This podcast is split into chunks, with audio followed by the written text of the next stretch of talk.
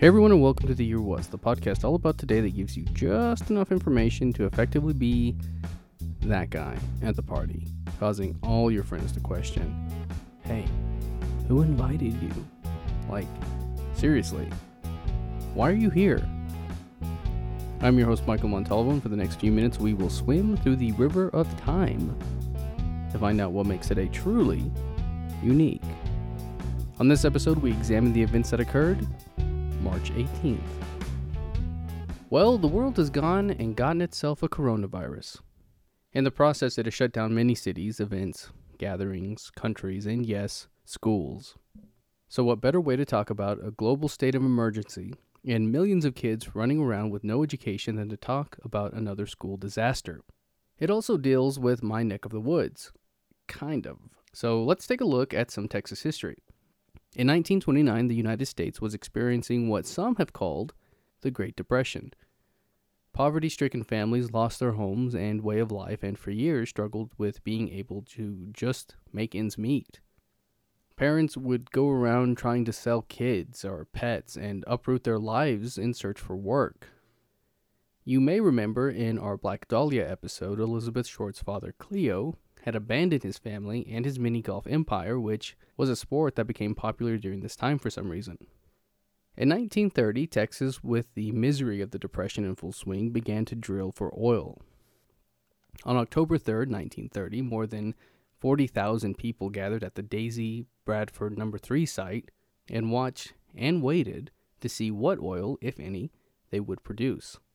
Fate was on their side, and the well produced a gushing column of oil, that is, black gold, Texas tea. Then they found another well to the north, and another, and another. They initially thought it to be separate fields, but it was later discovered, according to my many minutes of research, that it was the largest oil field in the lower 48 states. And it wasn't just oil, they also found natural gas. The field was so large that they had 10,000 oil derricks on it, which sounds like a lot to me. And this was all a good thing for the struggling communities and the farmers who owned the land. With this discovery came work, and the families who had been in poverty were now sending their children to some of the wealthiest rural school districts in the nation with state of the art campuses.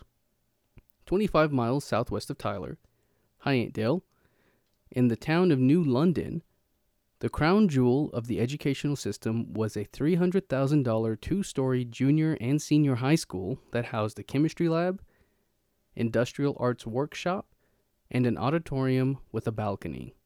So, super fancy. Real quick, you remember when I said 10,000 oil derricks were in this oil field? 11 of those were on the school grounds. So this was all happening from 1930 to the year was 1937, and on this day, March 18th, in what is known as the worst school disaster in U.S. history, yes, worse than Columbine or Sandy Hook, nearly 300 students and teachers were killed in a gas explosion in the East Texas town of New London. But what happened? The school needed energy, and to fulfill those needs, they purchased natural gas from Union Gas but the school's gas bill ran them nearly $300 a month on average, and if you were to convert that to today's money, that would equal about $5,400 today.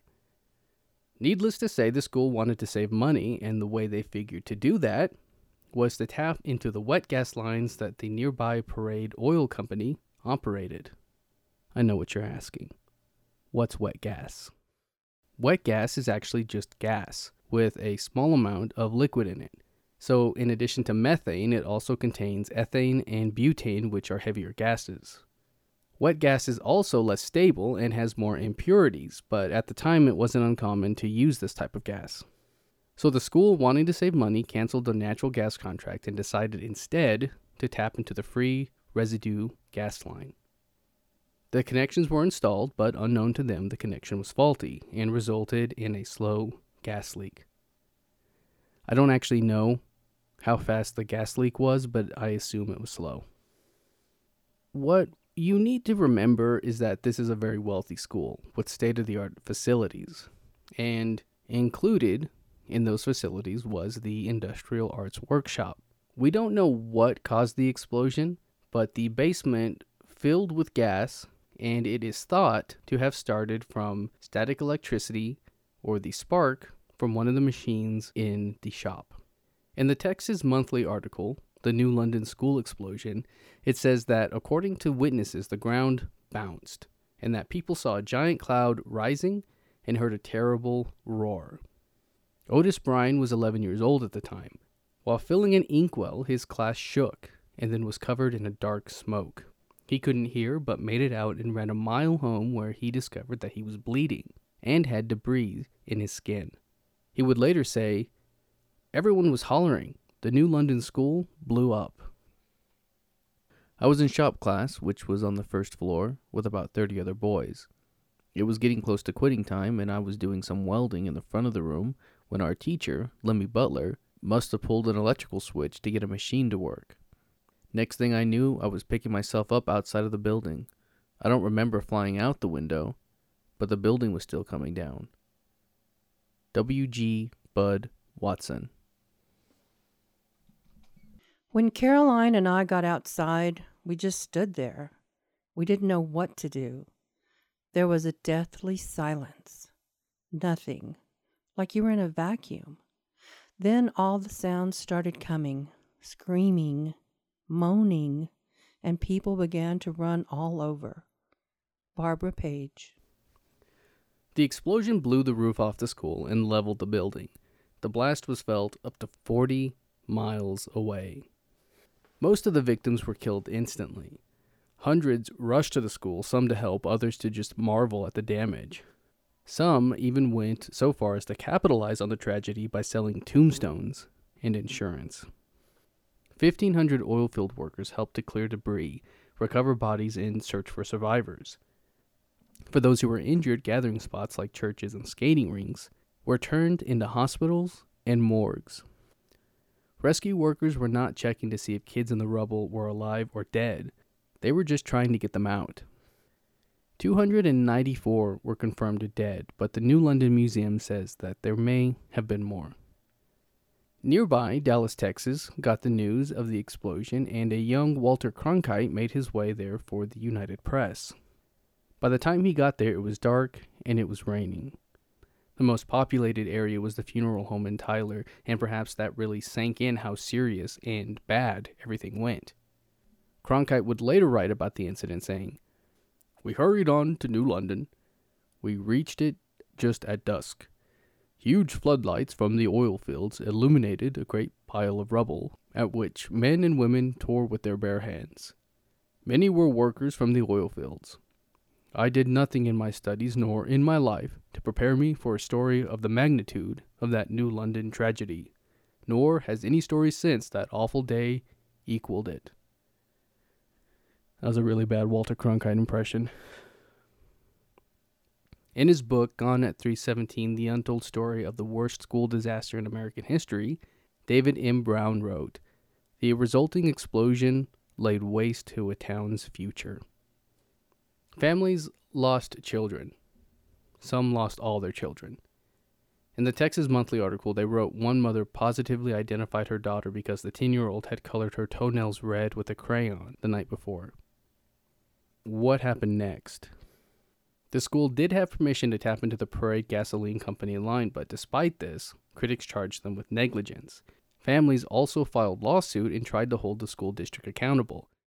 I say tried because a judge dismissed all the cases that came to trial and no one was ever held liable. Federal investigators were brought in and it was determined that poor ventilation and the bad connection had resulted in the explosion. Letters of sympathy and condolences began pouring in, including a telegram from Adolf Hitler. That's not important to the story, it's just an interesting bit of trivia. Over the next few weeks, residents would attend funeral after funeral after funeral, with one person remarking, I don't know how they found enough pastors. I know what you're asking. How did they not smell the gas?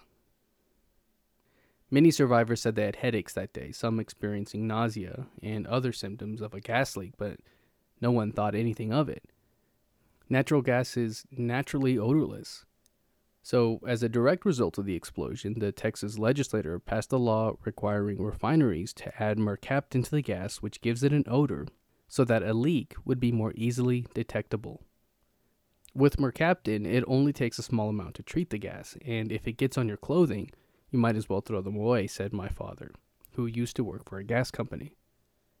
Wet gas can also be burned away instead of piped, or the gas can be sent through a knockout drum, which sends it through a maze to purify and remove water from the gas and leaves a form of gasoline. In a bit of cruel irony, it's like rain on your wedding day or a free ride when you've already paid. Among the rubble, a blackboard was found with the words, Oil and natural gas are East Texas's greatest mineral blessings, written on it.